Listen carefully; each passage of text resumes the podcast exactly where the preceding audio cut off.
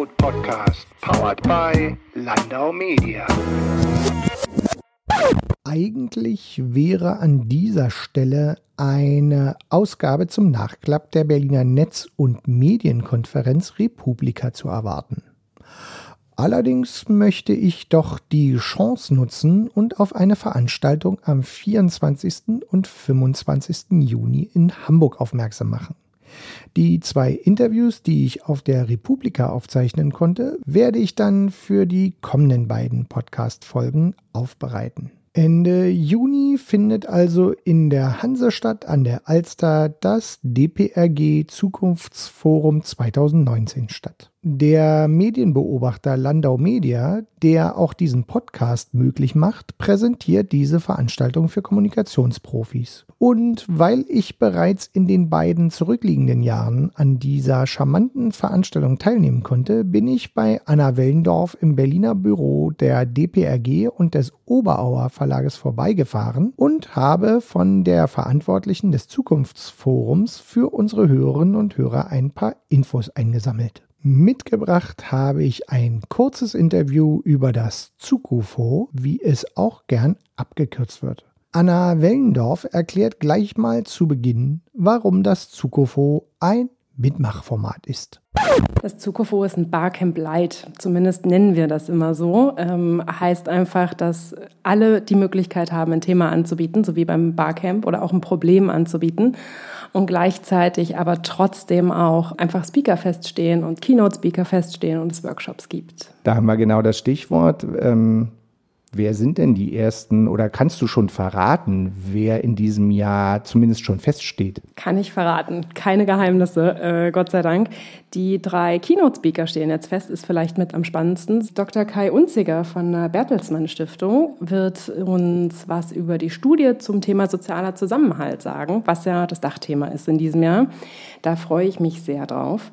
Dann wird der führende Mediator Deutschlands, Dr. Gernot Barth, uns erklären, wie man irgendwie Freunde bleibt, ohne sich äh, zu streiten, also wie man Konflikte irgendwie lösen kann und deeskalieren kann. Und Martin Brüning von der Rewe Group wird uns erzählen, wie in seinem Unternehmen mit Menschen und Peers und Gruppen umgegangen wird, die irgendwie schwierig sind. Ihr wart, glaube ich, dreimal in Gelsenkirchen, letztes Jahr das erste Mal Hamburg. Ich war selbst mit dabei und habe das sehr genossen, bei feinem Wetter an der Alster zu sein.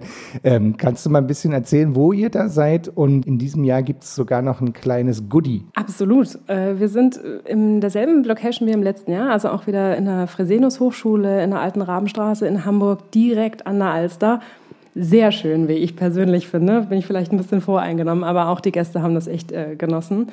In diesem Jahr betont es oder besagt es Godi, der Garten. Er wird fertig sein und offen sein und wir können da direkt an der Alster irgendwie schön in Bräuschen schlürfen und äh, es uns gut gehen lassen in den Pausen. Und wenn ich das noch vom letzten Jahr richtig weiß, dann kann man ja vor allen Dingen, und das fand ich eigentlich den besseren Spaß bei gegenüber einem Barcamp, man kann schon im Vorhinein einreichen. Ne? Also es ist nicht so, dass man erst an dem Tag einreichen muss, sondern man hat schon die Chance vorher mal online zu sagen, worauf man ungefähr hinaus will. Genau, das machen wir, um unseren Gästen so ein bisschen Orientierung zu ermöglichen. Ähm, alle Speaker, alle Gäste, alle haben die Möglichkeit, im Session-Pad einfach ihr Thema schon ganz kurz anzuteasern. Also zu schreiben, wer sie sind und über was sie reden wollen, sodass die Gäste vorher mal reinlesen können und sich überlegen können, worauf sie Lust haben. Was ich sehr cool fand, weil man konnte schon mal sehen, wer noch so kommen wird. Das auch, ja, ganz genau. ist ja auch immer nicht unwesentlich. Genau zu so einer Veranstaltung gehören auch immer Leute, die es machen müssen. Kannst du so mal ein bisschen erzählen, in welcher Mannstärke oder Frauenstärke ihr das macht, beziehungsweise auch wie lange Vorlauf das inzwischen braucht? Frauenstärke ist ein wunderbares Wort. Ja, eigentlich ist das ein relativ kleines Team. Das Ganze ist ja eine Veranstaltung der DPRG. Das heißt, es gibt äh, im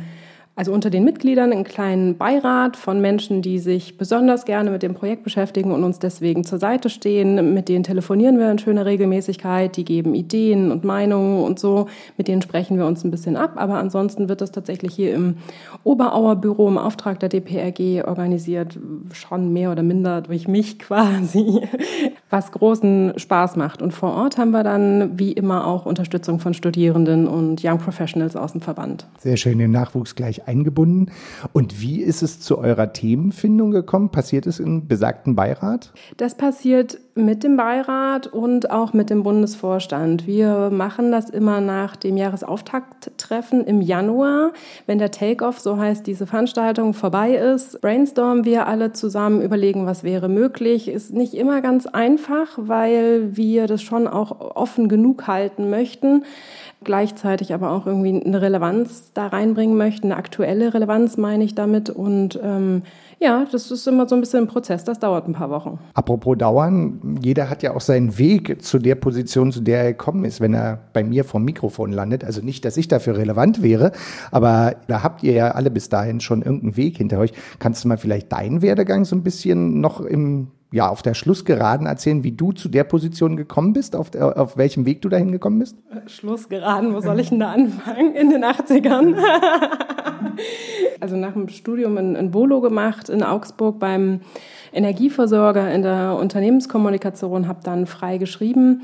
Zwei Jahre als Texterin fand dann ausschließliches Schreiben so ein bisschen eintönig und habe mich mal umgeguckt, war ein bisschen gelangweilt in Thüringen, als ich da, äh, wo ich noch gelebt habe zu der Zeit. Und Obama hatte so eine wunderbar offene Stellenausschreibung, die genau gar nichts gesagt hat. Und im Gespräch mit Sebastian Vesper, der hier das Berliner Büro leitet, äh, habe ich einfach große Lust gekriegt auf den Job und habe es gemacht und bin da so reingestolpert. Völlig okay. Ganz herzlichen Dank. Sehr, sehr gerne. Danke. Uh, thanks for having me, sagt man ja so schön.